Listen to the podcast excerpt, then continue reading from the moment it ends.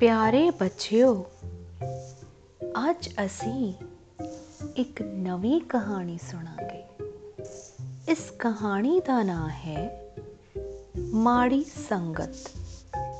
ਇੱਕ ਸ਼ਾਹੂਕਾਰ ਆਦਮੀ ਦਾ ਲੜਕਾ ਮਾੜੀ ਸੰਗਤ ਵਿੱਚ ਪੈ ਗਿਆ। ਉਸ ਨੇ ਆਪਣੇ ਲੜਕੇ ਨੂੰ ਬਹੁਤ ਸਮਝਾਇਆ, ਪਰ ਲੜਕੇ ਉੱਪਰ ਕਿਸੇ ਗੱਲ ਦਾ ਅਸਰ ਨਾ ਹੋਇਆ। ਲੜਕੇ ਦੇ ਭਵਿੱਖ ਬਾਰੇ ਸੋਚ ਕੇ ਪਿਤਾ ਬਹੁਤ ਗੰਭੀਰ ਹੋ ਗਿਆ। ਅਖੀਰ ਉਸਨੇ ਲੜਕੇ ਨੂੰ ਸੁਧਾਰਨ ਲਈ ਇੱਕ ਵਿਉਂਤ ਬਣਾਈ। ਇੱਕ ਦਿਨ ਉਸਨੇ ਆਪਣੇ ਨੌਕਰ ਕੋਲੋਂ 2 ਕਿਲੋ ਵਧੀਆ ਸੇਬ ਮੰਗਵਾਏ। ਉਸਨੇ ਉਸ ਨੂੰ ਇੱਕ ਗਲਿਆ ਸੜਿਆ ਸੇਬ ਵੀ ਲਿਆਉਣ ਲਈ ਕਿਹਾ। ਨੌਕਰ ਬਾਜ਼ਾਰੋਂ ਸੇਬ ਲੈ ਆਇਆ। ਤਾਂ ਪਿਤਾ ਨੇ ਲੜਕੇ ਨੂੰ ਚੰਗੇ ਸੇਬਾਂ ਨਾਲ ਗਲਿਆ ਸੇਬ ਇੱਕ ਟੋਕਰੀ ਵਿੱਚ ਰੱਖਣ ਲਈ ਆਖਿਆ। ਲੜਕੇ ਨੇ ਉਵੇਂ ਹੀ ਕੀਤਾ, ਜਿਵੇਂ ਉਸਦੇ ਪਿਤਾ ਨੇ ਆਖਿਆ ਸੀ। ਉਸ ਨੇ ਸਾਰੇ ਸੇਬਾਂ ਨੂੰ ਇਕੱਠਿਆਂ ਟੋਕਰੀ ਵਿੱਚ ਰੱਖ ਦਿੱਤਾ।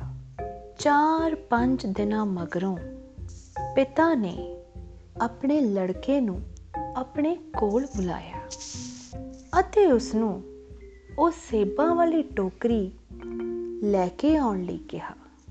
ਲੜਕੇ ਨੇ ਜਦੋਂ ਸੇਬਾਂ ਵਾਲੀ ਟੋਕਰੀ ਵੇਖੀ ਤਾਂ ਉਹ ਹੈਰਾਨ ਰਹਿ ਗਿਆ। ਉਹ ਜਲਦੀ ਹੀ ਸਾਰੀ ਦੀ ਸਾਰੀ ਟੋਕਰੀ ਆਪਣੇ ਪਿਤਾ ਦੇ ਕੋਲ ਲੈ ਆਇਆ ਤੇ ਉਸਨੇ ਦੇਖਿਆ ਕਿ ਸਾਰੇ ਹੀ ਸੇਬ ਸੜ ਗਏ ਸਨ। ਉਸਨੇ ਬੜੀ ਹੈਰਾਨੀ ਨਾਲ ਆਪਣੇ ਪਿਤਾ ਤੋਂ ਇਸ ਗੱਲ ਦਾ ਮਤਲਬ ਪੁੱਛਿਆ, ਪਿਤਾ ਜੀ, ਇਹ ਸਾਰੇ ਸੇਬ ਸੜ ਗਏ? ਐਵੇਂ ਕਿਵੇਂ ਹੋ ਸਕਦਾ ਹੈ? ਤਾਂ ਪਿਤਾ ਨੇ ਉਸ ਨੂੰ ਪਿਆਰ ਨਾਲ ਸਮਝਾਇਆ। ਉਹਨਾਂ ਨੇ ਕਿਹਾ ਕਿ ਪੁੱਤਰ, ਜਿਵੇਂ ਇੱਕ ਗਲੇ ਸੇਬ ਨੇ ਸਾਰੇ ਹੀ ਚੰਗੇ ਸੇਬਾਂ ਨੂੰ ਖਰਾਬ ਕਰ ਦਿੱਤਾ ਹੈ ਐਦਾਂ ਹੀ ਇੱਕ ਮਾੜਾ ਵਿਅਕਤੀ ਸਾਰੇ ਵਧੀਆ ਵਿਅਕਤੀਆਂ ਨੂੰ ਖਰਾਬ ਕਰ ਦਿੰਦਾ ਹੈ। ਲੜਕੇ ਨੂੰ ਪਿਤਾ ਦੀ ਆਖੀ ਇਹ ਗੱਲ ਸਮਝ ਆ ਗਈ ਸੀ। ਉਸ ਨੂੰ ਸਮਝ ਆ ਗਿਆ ਸੀ ਕਿ ਉਸ ਦੀ ਮਾੜੀ ਸੰਗਤ ਵਾਲੇ ਦੋਸਤ ਇੱਕ ਦਿਨ ਉਸ ਨੂੰ ਵੀ ਬੁਰੀਆਂ ਆਦਤਾਂ ਦਾ ਸ਼ਿਕਾਰ ਬਣਾ ਲੈਣਗੇ ਤੇ ਉਸਨੇ ਆਪਣੇ ਪਿਤਾ ਸਾਹਮਣੇ ਇਹ ਪ੍ਰਣ ਲਿਆ ਕਿ, ਪਿਤਾ ਜੀ, ਅੱਜ ਤੋਂ ਬਾਅਦ ਮੈਂ ਉਸ ਮਾੜੀ ਸੰਗਤ ਦਾ ਤਿਆਗ ਕਰ ਦਊਂਗਾ। ਮੈਂ ਕਦੇ ਵੀ ਇਹੋ ਜਿਹੇ ਵਿਅਕਤੀਆਂ ਨਾਲ ਕੋਈ ਸਬੰਧ ਨਹੀਂ ਰੱਖੂੰਗਾ।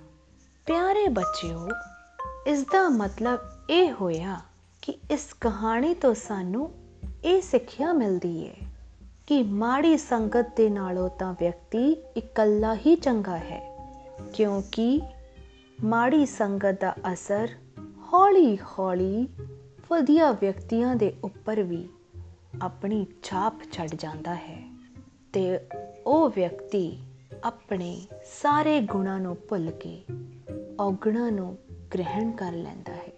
ਇਸੇ ਤਰ੍ਹਾਂ ਆਪਣੀ ਇੱਕ ਹੋਰ ਕਹਾਣੀ ਦੇ ਨਾਲ ਫੇਰ ਤੁਹਾਡੇ